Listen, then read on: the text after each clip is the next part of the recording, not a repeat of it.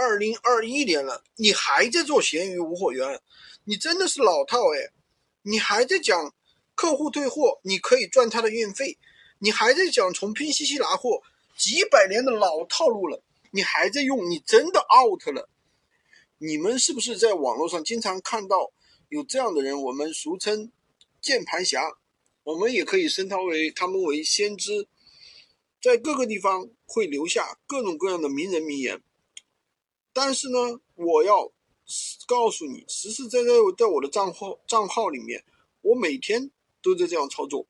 比如从拼夕夕去搬运产品，客户退货，我赚他的运费。这个信息，其实这个世界啊，信息差是永远存在的。你知道，并不代表别人知道；别人知道，并不代表你知道；你知道，并不代表你知道全部。